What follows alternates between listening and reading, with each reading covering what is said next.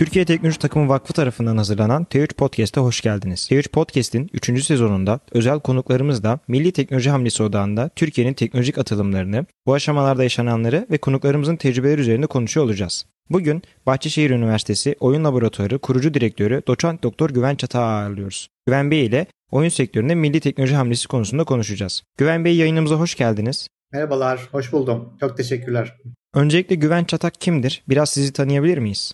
Güven Çatak aslında mimarlık kökenli, mimarlık okumuş biri diyerek başlayabilirim herhalde. Ama mimarlık okurken bir yandan da Sinema ile ilgileniyordu. Aslında halen de ilk aşkımın sinema olduğunu söylemek isterim oyunlardan ziyade. Ama mimarlık okurken tabii ki film çekmek için bütçe gerekiyordu. Tabii ki prodüksiyon masraflarını karşılamak gerekiyordu. Ben de oyunlarla çok ilgili olduğum için oyun dergilerinde yazmaya başladım. Böyle bir fırsat doğmuştu. İlk PC Gamer'la başladım. Bunu Level daha sonra da Oyun Gezer takip etti. Uzun bir süre dergilerde editörlük, muhabirlik, serbest yazarlık yaptım. Dergilerden kazandığım parayla kendi filmlerimi çektim. O filmler festivallerde gösterildi vesaire. Halen de aslında bu sinema mimarlık oyun üçgeni içinde olduğumu söyleyebilirim ve mimarlığın bana çok iyi bir altyapı verdiğini söyleyebilirim. Ama tabii ki hani tüm bu işte Bahçeşehir Üniversitesi Oyun Laboratuvarı, namı diğer Bug Lab'in aslında kurulumu da biraz bu şekilde başlıyor. Benim medyadan gelen network'üm yani dergicilikten gelen network'üm ve mimarlık üzerine master ve doktorada da tabii ki bilgisayar oyunları üzerine çalıştığım için hepsi birleşince 2011 yılında Bug Lab kuruluyor. Bug Lab Bahçeşehir Üniversitesi çatısı altında kurulan topluluk merkezi. Odağı da İstanbul'daki bağımsız oyun geliştirenler oluyor. Tabii ki hikayenin bundan sonrası biraz aslında Güven Çatak geri planda kalıyor. Bug ön plana çıkıyor. Bug birlikte adım adım Türkiye'de örneği olmayan bir yapılanma start alıyor. Bahsettiğiniz gibi çok farklı sektörlerden geçerek oyun alanına yönelmişsiniz ve oyun alanında yeni olduğu için birçok şeyin öncüsü olmuşsunuz diyebiliriz. Türkiye'nin oyun sektöründeki mevcut durumu hakkında genel bir değerlendirme yapabilir misiniz? Özellikle milli teknoloji hamlesi bağlamında ne tür gelişmeler yaşanıyor?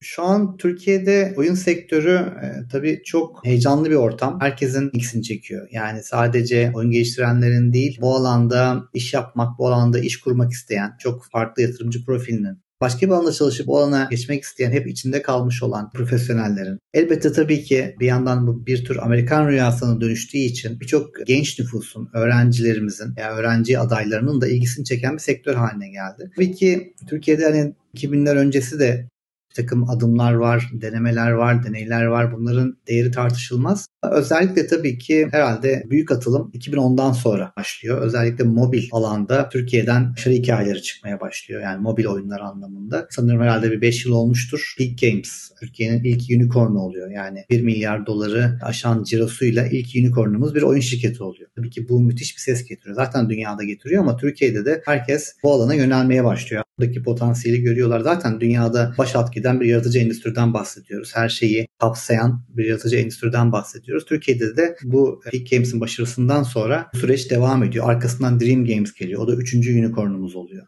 Yani şu an her hafta çeşitli haberlerde işte yatırımlar, exitler olmak kaydıyla şu an hani oyun sektörü haberleri çok hareketli ve herkesi iştahlandıran bir hale geldi. Elbette sorunlar var mı? Var ama şu an en azından hani geriye adım atılmadığını artık arenadaki çeşitli oyunculardan biri olduğumuz kesin. Tabii Türkiye'de sadece firmaların başarısı değil bir yandan tabii eğitim kurumlarında da alanlar, bölümler açılıyor, örnekler kuruluyor ve bu alanda çalışmak isteyen birçok kişi için aslında bir takım ortamlar oluşuyor. Sektörün sektörün dışında da eğitim tarafı, STK tarafı gelişiyor bir yandan.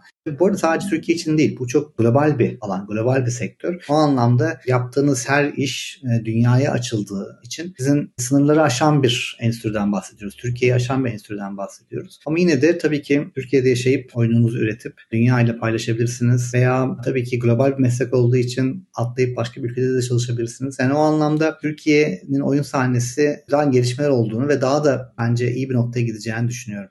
Özellikle teknolojik gelişmelerle beraber oyun sektöründe de çok ciddi değişimler yaşandı. Metaverse'ün de hayatımıza girmesiyle beraber sanal gerçeklik oyunlarının etkisi günden güne artıyor. Oyun sektöründe kullanılan en son teknolojik yenilikler nelerdir ve bu yenilikler Türkiye'de nasıl adapte ediliyor? Metaverse şu an popüler bir kavram oldu ama aslında çok eski bir kavram. Yani özellikle hani 90'lardan itibaren çeşitli çok oyunculu internet üzerinden oynanabilen rol yapma oyunları ile zaten aslında hayatımıza girmiş bir kavramdı. Yani biz zaten bu tip çok oyunculu e, ortamlarda zaten çeşitli deneyimler yaşamaya başlamıştık oyunlar sayesinde. Şimdi tabii ki kavram biraz daha böyle cilalanıp biraz daha farklı ticari girdilerinde olduğu, farklı teknolojilerin de eşlik ettiği bir hale geldi. İşte bahsettiğiniz gibi sanal gerçeklik. Türkiye'nin de konuda geri kaldığını düşünmüyorum. Şu an özellikle tabii pandemiyle birlikte sanal gerçeklik endüstrisi, teknolojisi oldukça gelişti. Çünkü herkes artık uzaktan eğitim, uzaktan eğlence, uzaktan sosyalleşme çok ciddi bir yatırım yapıldı. Tüm büyük markalar bu alanların teknolojiler, yazılımlar geçirdi ve geliştiriyor da. Türkiye'de de bu alanda çok daha fazla bu teknolojileri getiren distribütör firmaları görüyoruz. Eskiden tabii ki teknolojileri getirmek, sınırdan geçirmek, yani gümrük meseleleri çözmek e, çok kolay değil. Şimdi daha fazla distribütör firma var. Özellikle sanal gerçeklikten bahsedebiliriz. Daha sonra hareket yakalama yani motion capture üzerine de Artık Türkiye'de bir distribütör firma var. Xsense adlı global firmanın ürünlerini getiren Transformotion adlı firma var. Onlar da sağ olsunlar çok üniversiteye ulaşarak teknolojinin denenmesine, işte derslere adapte olması için uğraşıyorlar. Yani bu anlamda aslında Türkiye şu an yani teknolojik olarak yeni teknolojileri içeri dahil edip bunları kullanabiliyor. Ama tabii esas önemli olan hani bunlarla e, çıkarılacak olan ürünler. Yani o anlamda tabii ki halen know-how dediğimiz yani deneyim birikim eksiği var. Bu da tabii ki işler yaparak hatta işten önce hani eğitimini iyice oturtarak mümkün olduğunu düşünüyorum. Hem akademik eğitim hem mesleki eğitim anlamında daha fazla aslında girdiye ihtiyacımız olduğunu düşünüyorum. Türkiye'de özellikle bilgisayar oyunlarından ziyade mobil oyunların geliştirilmesi ön planda oluyor. Sizin de bahsettiğiniz Mount Blade hariç uluslararası arenada daha çok mobil oyunlarımız yer tutuyor. Bunun en temel sebebi nedir? Mobil oyun geliştirme ile bilgisayar oyunu geliştirme arasındaki farklar nelerdir? Ve birbirlerine kıyasla ne gibi zorlukları bulunuyor? Evet bu biraz geniş bir konu. Yani mobil oyunların başarısı tabii ki şu an özellikle işte bu unicornlar, exitler falan derken hani çok daha gündemde, çok daha iştah açıcı bir halde onu rahatlıkla söyleyebiliriz. Bir yandan da mobil oyun sektörü daha hızlı bir sektör. Yatırımcıyı daha çekiyor olabilir. Çok daha data odaklı oyunların üretildiği bir sektörden bahsediyoruz. O anlamda biraz daha ilk etapta Türkiye'de mobile odaklanıldı. Ama aslında bizim çok farklı PC oyunumuz da var ve bunlar da kendilerini uluslararası arenada gösteriyorlar. Steam ve benzeri platformlarda, PC'de, konsolda çıkan çok güzel oyunlarımız var. Ama sadece tabii ki bunların yakaladığı başarı tabii ki şimdi bir de bahsettiğimiz oyunlarla tabii kıyaslanamaz. Yani bir Royal Match kıyaslanamaz ama tabii Royal Match'in de arkasında dev bir firma var. Yani Dream Games var ve e, ekonomik olarak çok güçlü bir firmadan bahsediyoruz. Burada biraz bunları kıyaslamak hani biraz elma armut gibi oluyor açıkçası aslında hepsinin kendine az üretim biçimleri, kendine az hedef kitleleri ve kendine az tabii ki irili ufaklı, büyük elde edebileceği kazançlar var. Yani bunu bu şekilde belki söyleyebiliriz. Üretim biçimi olarak biz tabii ki biraz dünyada hani oyun sektörün tarihçesine baktığımızda aslında bu alanda söz sahibi ülkeler PC oyunları ile başlamış. Daha sonra aslında mobile geçmişler veya mobil ile devam etmişler diyebiliriz ama PC oyunlarını bırakmamışlar. Bizde biraz tam tersi oldu. Biz biraz mobil ile büyük bir çıkış yaptık. Şimdi PC oyunları ile devam etmeye çalışıyoruz ama tabii ki PC oyunlarının gerektirdiği know-how mobil oyunlara göre biraz daha fazla ve farklı çok daha farklı deneyimler gerektiriyor. Biraz daha sinema sektörüne benzediğini söyleyebiliriz PC oyunlarının. Yani çok daha o ilgili dünyaların yaratılması, senaryoların kurgulanması, karakterlerin, mekanların tasarlanması, yaratıcı oyun fikirlerinin çıkması, bunların kendini bulduğu, bulabileceği yeterli geliştirme zamanının da verilmesi gerekiyor. Yani çok daha aslında 2 yıl, 3 yıl, 4 yıl, 5 yıl gibi e, sürelere dayanabiliyor. Bu anlamda biraz daha fazla emek ve zaman isteyen projeler. Biz biraz yapı olarak daha hızlı e, çözümler, hızlı sonuçlar almaya da meraklıyız. O anlamda biraz ilk etapta çeşitli belki uyum sorunları yaşadık ama şu an onları da ben yavaş yavaş yani hem işte öğrencilerimde hem PC oyunları üreten ekiplerde hem işte inkübasyon merkezimizde çok daha fazla PC oyunu görmeye başladım. Bir de belki şey eklenebilir. PC oyunları, konsol oyunları oyunları yaratıcı endüstri olarak ele aldığımız bir alan iken mobil oyunlar benzeri oyunlar daha oyunları biraz daha böyle bir pazar, bir market olarak ele aldığımız bir alan. Yani PC oyunlarında fikir öne çıkabilirken yani e, fikri mülkiyet öne çıkabilirken mobil oyunlarda aslında kullanıcı datası, gelir modeli, hız, reklam, pazarlama gibi şeyler çok daha fazla konuşuluyor ve öne çıkıyor. Belki bu da fikir verebilir diye düşünüyorum. İkisi arasındaki süreçleri görmek açısından bence gayet yeterli bir cevap oldu. Bu benim açımdan da faydalı oldu. Bizim de paydaşlarından biri olduğumuz Oyun ve Uygulama Akademisi son yıllarda Türkiye'de oyun sektörüyle uğraşan insan kaynağının geliştirilmesi için önemli rol tutuyor. Bunun yanında Türkiye'de oyun geliştirme ile ilgili başka hangi programlar bulunuyor? Sizce değişen oyun sektörüne uyum sağlamak adına bu programlarda hangi konulara ağırlık verilmelidir? Sektörün gelişmesiyle birlikte bununla ilgili e, eğitim yapılanmalarını geliştiğini söyleyebilirim. İşte bizim başlattığımız ve bir anlamda ön, öncü bir yapı olan Bahçeli Üniversitesi Oyun Laboratuvarı şu an işte bir lisans programı, bir yüksek lisans programı, bir kuluçka merkezine, e, devlet destekli bir kuluçka merkezine sahip bir yapıdan bahsediyoruz aslında. Bu tabii ki yeterli mi? Değil. Çünkü gerek sektör, gerek de akademi çok fazla nitelikli insan kaynağına ihtiyaç duyuyor. Çok daha fazla eğitim yapılanmasının ortaya çıkması gerekiyor. Buna destek olarak şu an özellikle teknokentlerde veya kuluçka merkezlerinde tabii eğitim programları da bir yandan çıkmaya başladı. İşte hızlandırma programları diyebiliriz, eğitim programları diyebiliriz, kuluçka programları diyebiliriz. Bunlar çok daha aslında gündemde. Tabii ki Bahçeşehir'den sonra birçok başka üniversitede lisans programları açmaya başladı özellikle. Bunlar da tabii ki çeşitli şekillerde kendilerini geliştirmeye çalışıyorlar. O tabii kolay bir alan değil. Yani şu anlamda kolay bir alan değil. Nasıl sektör insan kaynağı arıyorsa akademi de insan kaynağı arıyor. Özellikle akademisyen olmanın belli şartları var. Yüksek lisans, doktora gibi. Bunları tamamlamak, çeşitli sınavlardan geçmek, çeşitli yayınlara sahip olmak gerekebiliyor. Açık konuşmak gerekirse tabii ki bir de işin maddi tarafı var. Burada hazır aslında bu potansiyeli e, bulmuşken işte başarılı oyun firmalarına sahipken büyük bir genç nüfusumuz varken buradaki dengeleri biraz daha koruyabilecek daha sürdürülebilir modellere dönüştürülebilecek planlara ihtiyacımız var desteklere ihtiyacımız olduğunu düşünüyorum. Ama şu an yani devlet nezdinde dediğim gibi gerek teknokentler ile özellikle ciddi bir ilgi var bir farkındalık kesinlikle var. Biraz daha herhalde bir zaman meselesi bu alanın olgunlaşması diyebiliriz. Ama çok daha bu alana özel regülasyonların, standartların oluşması gerektiğinde altını çizmeliyim. Az önce de bilgisayar oyunlarının ve mobil oyunlarının temel farklarından bahsederken mülkiyetten ve mobil oyunlarda hızdan bahsettiniz. Buna odaklı olarak oyunlarda Türk kültürünün etkisinden söz edelim istiyorum. Oyunlarda yerleştirme süreci nasıl işliyor ve Türk kültürünün oyunlara etkisi nasıl oluyor?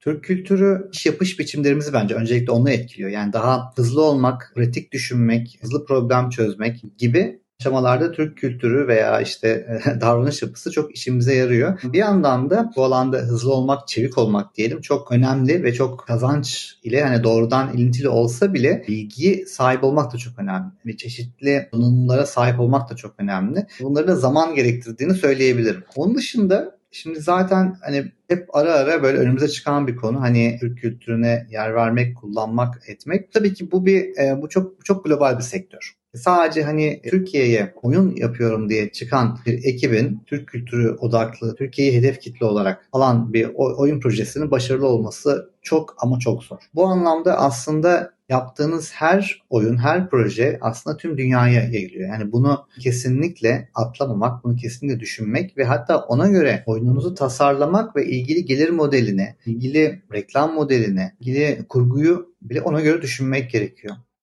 Bu ama tabii ki Türk kültürünü dışarıda bırakmak anlamına gelmiyor. Projelerin özgün kalması için globale çıkış yaparken elbette e, kendinizden bir şeyler katmak. Yani bu Türk kültürü de olabilir, İstanbul'dan bir şey de olabilir, Türkiye'den bir şehirden de bir şey de olabilir. Yani kendinizden bir şeyler katmak ve bu kattığınız şeyi bir anlamda oyunlaştırmak, bir anlamda oyun anlatısı anlamında bir yeniliğe dönüştürebildiğiniz zaman hem Türkiye'den, Türk kültüründen beslenmiş oluyorsunuz hem de aslında yenilikçi bir şey yaparak globale çıkış yapıyorsunuz ve kuvvetle muhtemel özgün bir iş çıkarttığınız için çok daha fazla ses getiriyorsunuz. Bu tabii ki oyunun satışlarına kadar yansıyabiliyor.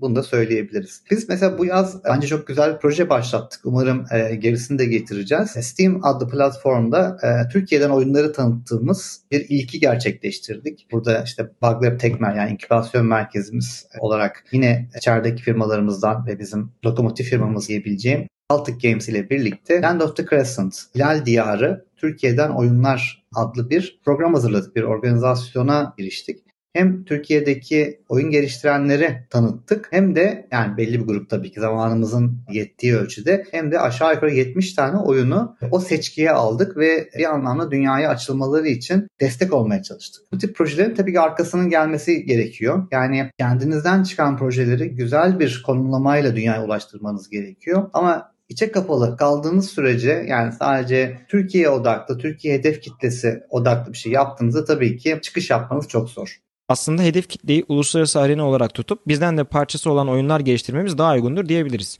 Sizler de aynı zamanda bir doktor öğretim görevlisisiniz. Biraz üniversite sanayi işbirliğinde durum ne aslında bunu merak ediyorum. Üniversiteler ve oyun sektörü arasındaki işbirlikleri hakkında neler söyleyebilirsiniz? Bu tür işbirliklerinin Türkiye'deki oyun geliştirme ekosistemine ve milli teknoloji gelişimine katkıları nelerdir?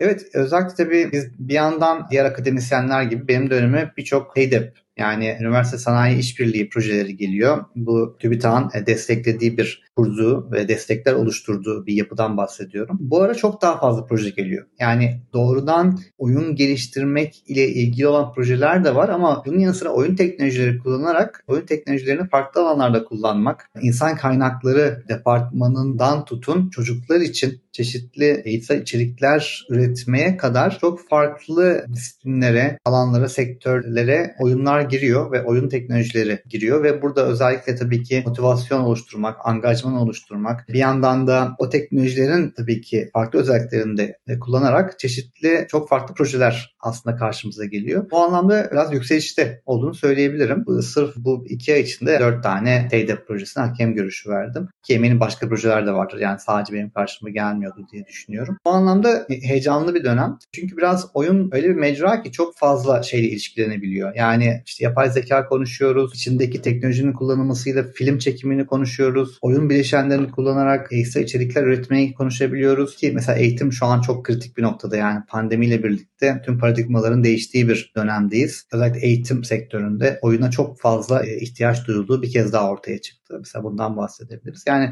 çok farklı alanlarda şu an üniversite sanayi işbirliklerinde oyunların kendini gösterdiğini söyleyebilirim. Sizin de az önce değindiğiniz gibi 4 tane farklı projeye hakem görüşü verdiğinizi ifade ettiniz. Anladığım kadarıyla yerli oyunlar değil mi?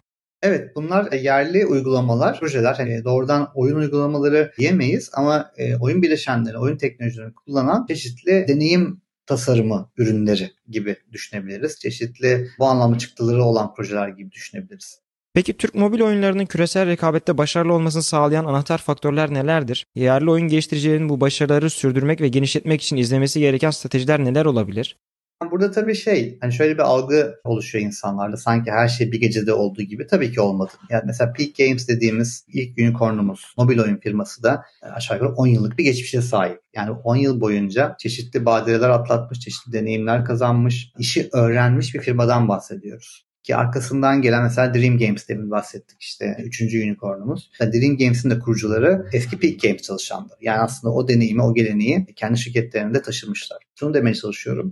Bu anlamda aslında burada deneyim biriktirmek, bu deneyimi bir belleğe dönüştürmek, yeni ekip arkadaşlarına aktarabilmek, üzerine koyabilmek. İşte mesela hem yeni teknolojileri hem zamanın ruhunu hem güncel trendleri takip edip yakalayıp bunlarla birleştirebilmek çok önemli. Yani bu anlamda dediğim gibi Amerikan rüyası şu an cazibesi yüksek ama çok sıkı çalışmaya gerektiren bir sektör olduğunu da söyleyebilirim. Çünkü dünya ile rekabet ediyorsunuz. Burada hızlı olabilirsiniz, işte çevik olabilirsiniz, pratik zekalı olabilirsiniz. Ama altını deneyimle, bilgiyle doldurmadığınız sürece bunlar hep böyle bizim one shot dediğimiz yani böyle tek seferlik başarılar olabilir, sürdürülebilir e, olacağını düşünmüyorum. O yüzden hani şu an hani yerel oyun firmalarına yani yerel oyun geliştirme yapan arkadaşlara özellikle deneyim birikim oluşturmalarını e, ciddi anlamda tavsiye ediyorum. Bu anlamda araştırma, geliştirme yapmalarının çok önemli olduğunu düşünüyorum. Üniversiteler ile bağlarının yani hem yeni yetenekleri keşfetmek hem oradaki yapılan çalışmaları görüp belki onlardan işte oyun fikirleri çıkartmak veya oyun teknolojileri çıkartmak anlamında işbirliği yapmaları gerektiğini düşünüyorum. Çalışmak. Çok çalışmak gerek. Biraz da e-spor konusuna girmek istiyorum ve bu konuya değinmek istiyorum. Oyunla iç içe olan profesyonel bir alan e-spor aslında. Türkiye'nin e-spor alanındaki mevcut durumu ve e-sporun oyun endüstrisine olan etkileri hakkında neler söyleyebiliriz? Yani e-spor çok hakim olduğum bir alan değil açıkçası ama üniversite, Erçel Üniversitesi bünyesinde bir e-spor merkezimiz var. Yani sadece bir kulüp değil, bir merkeze dönüşmüş bir yapıdan bahsediyoruz. Burada takımlar çalışıyor, hazırlanıyor ama sadece takımlar oyun oynamıyor veya maça çıkmıyor. Bir yandan da tüm organizasyonu da ele alıyorlar. Yani organizasyonun kaydı, spikeri, hakemi, yayını gibi tüm spor organizasyonunun canlıda e, oynanmasından izleyiciye ulaşmasına kadar olan tüm yapıyı ele alıyorlar. Yani bu anlamda aslında çok geniş bir yapı.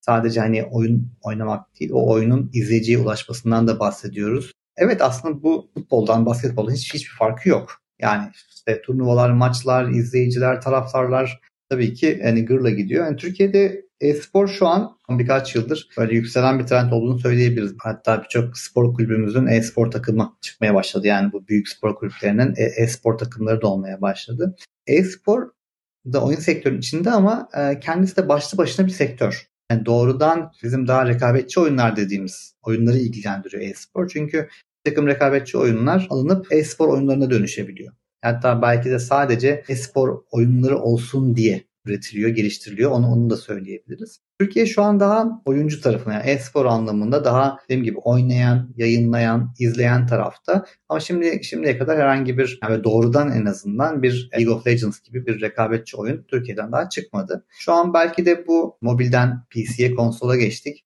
Belki bir e-spor oyunu çıkartmak için de bir takım projeler olabilir ama şu an daha o kadar kendini gösterdiğini söyleyemem.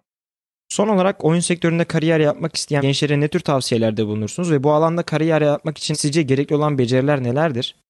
Bu aslında bu bir yaratıcı endüstri. Ama yandan hani doğrudan da bir güzel sanatlar ve plastik sanatlarla da doğrudan bağlantılı değil. Hani bunun bir tasarım disiplini olması, bunun bir öğrenilebilen bir yapıya sahip olmasını kastediyorum aslında. Bu anlamda meraklı olmak, kurcalayan olmak sadece yani araç gereç değil. Hani sadece işte bu yazılımlar, donanımlar değil. Yani e, hayatı, e, dünyayı okumak da çok önemli. Sosyoloji bilmek, sosyoloji bilmek yani bir insan nasıl eğleniyor? Niye eğlenmek istiyor? İnsan e neden kaçmak istiyor? Nasıl kaçışlar arıyor? Toplumlar nereye gidiyor? Toplum trendleri nereye gidiyor? Bunlara kadar aslında araştırmak, görmek, duymak, okumak da gerekiyor. Yani bizim mesela derslerimiz arasında bu tip dersler de var. Yani mesela çok kabaca bir örnek. 80'lerde Soğuk Savaş varken yani bu işte iki süper gücün arasındaki Soğuk Savaş, e, nükleer kriz varken oyunların patladığı bir dönemdir. Neden? Çünkü insanlar yeni bir dünya savaşı basından oldukça kaygılanarak tamamen bir kaçış odaklı e, oyunlara aslında yüzlerini dönmüşlerdir ve oyunlar o dönemin eğlencesi haline gelmiştir. Ki pandemide de bu tekrarladı. Mesela pandemide de insanlar birçok gelecek kaygılarıyla evlere kapandılar, işlerine kapandılar ama oyunlar ile birlikte sosyalleştiler, ışığı açıldılar, çeşitli kaçışlar buldular. Yani bu anlamda bu tip şeyleri sorgulayabilmeleri, okuyabilmeleri gerekiyor ve bu da bilgiden geçiyor. Bunun dışında bu tip hani bunun böyle bir alan olduğuna en başta bir kere kavramaları gerekiyor. Yani sadece Amerikan rüyası ben hızlıca köşeye dönerim, buradan şuraya sıçrarım falan gibi düşünceler içinde olabilirler. Çünkü gençler malum. Burada diyecek bir şey yok. Çeşitli ihtiyaçları nedenleri olabilir bunun için. Ama bunu yaparken de en azından bu bahsettiğim bilince ulaşmanın da yollarını aramalılar. Onu söyleyebilirim. Bu da yine aynı şey aslında çalışmak, okumak ve önemlisi tanışmak. Bu çok sosyal bir iş. Oyun sektörü çok sosyal bir sektör. Çünkü oyunu bir kişi geliştirmiyor. Bir takım geliştiriyor. Çeşitli rollere sahipsiniz. Ve bu anlamda kendi rolünüzü bulmak, kendinizi bulmak, kendinizi tanımak, ondan sonra başka insanları bulmak, başka insanlarla tanışmak, fikrinizi kabul ettirmek ve onların fikirlerini kabul etmek, uzlaşmak gibi çok ciddi iletişim becerileri de gerektiriyor. Buna adım atmanın da en güzel yolu oyun topluluklarına katılmak. Şu an mesela Türkiye özellikle büyük şehirlerde çok ciddi oyun toplulukları var. Yani oyun geliştirme toplulukları var. Bence en başta bunlara katılarak hem çeşitli becerilerini geliştirmeleri hem kendilerini bulmaları. Ve tabii ki imkanları varsa eğitim almaları. Bu bir lisans programı olabilir, master programı olabilir, bir kuluçka merkezinin programı olabilir. Yani bir eğitim tornasından geçmelerini de ben ciddi anlamda tavsiye ediyorum. Ve de başka bir tavsiye de bir an önce oyunlar üretmeleri. Yani hani o tek biricik oyunu üretmek değil, en başarılı olacak oyuna odaklanmak değil. En başta işi öğrenmek için, deneyim kazanmak için bir sürü küçük oyun yapmalarını, küçük denemeler yapmalarını, denemeler yapmaktan çekinmemelerini tavsiye ediyorum. Çünkü şu anki kuşak çok böyle kaygılı. En ufak portföyüne bir şey koyacakken veya en ufak bir şey gösterecekken, paylaşacakken çok çok inceleyip sık dokuyor. Halbuki aslında bu alanda daha rahat olmak gerekiyor. Daha rahat paylaşımlarda bulunmak. Çünkü paylaştıkça aslında bilginiz çoğalıyor ve geri dönüş alıyorsunuz. Feedback alıyorsunuz ve böylece aslında eksiklerinizi görüyorsunuz. Böylece hem kendinizi hem o projeyi geliştiriyorsunuz. Bu feedbackler sırasında insanlarla tanışıyorsunuz yine. Yani birçok aslında döngü işliyor. Herhalde bunları söyleyebilirim ilk etapta. Bu yayınımızda Sayın Güven Çatak ile Türkiye'deki oyun sektörünü ve güncel gelişmeleri, mobil oyun geliştirme, oyun sektöründeki insan kaynağı ve oyunlarda yerleşme konularında konuştuk. Güven Bey eklemek istediğiniz başka bir şey var mı? Aslında birçok şey olabilir ama tabii zamanımız kısıtlı. Bu da çok geniş bir alan. Umarım belki başka bir konu çıkar tekrar buluşuruz. Şimdiden e, dinleyen arkadaşlara teşekkürler. Akılları takılan bir şey olursa bana e-mail atabilirler. Oradan bir sohbet başlatabiliriz. Hatta randevulaşabiliriz. Okula gelebilirler. Tekrar teşekkürler. Kolaylıklar. Podcast'te bize eşlik ettiğiniz ve değerli fikirlerinizi bizlerle paylaştığınız için teşekkür ederiz. Sevgili dinleyiciler, gelecek bölümlerimizde yeni konumuz ve sürpriz konumuzla birlikte tekrar sizlerle olacağız. Yeni bölüm duyuruları için sosyal medya hesaplarımızı takipte kalın. Görüşmek üzere.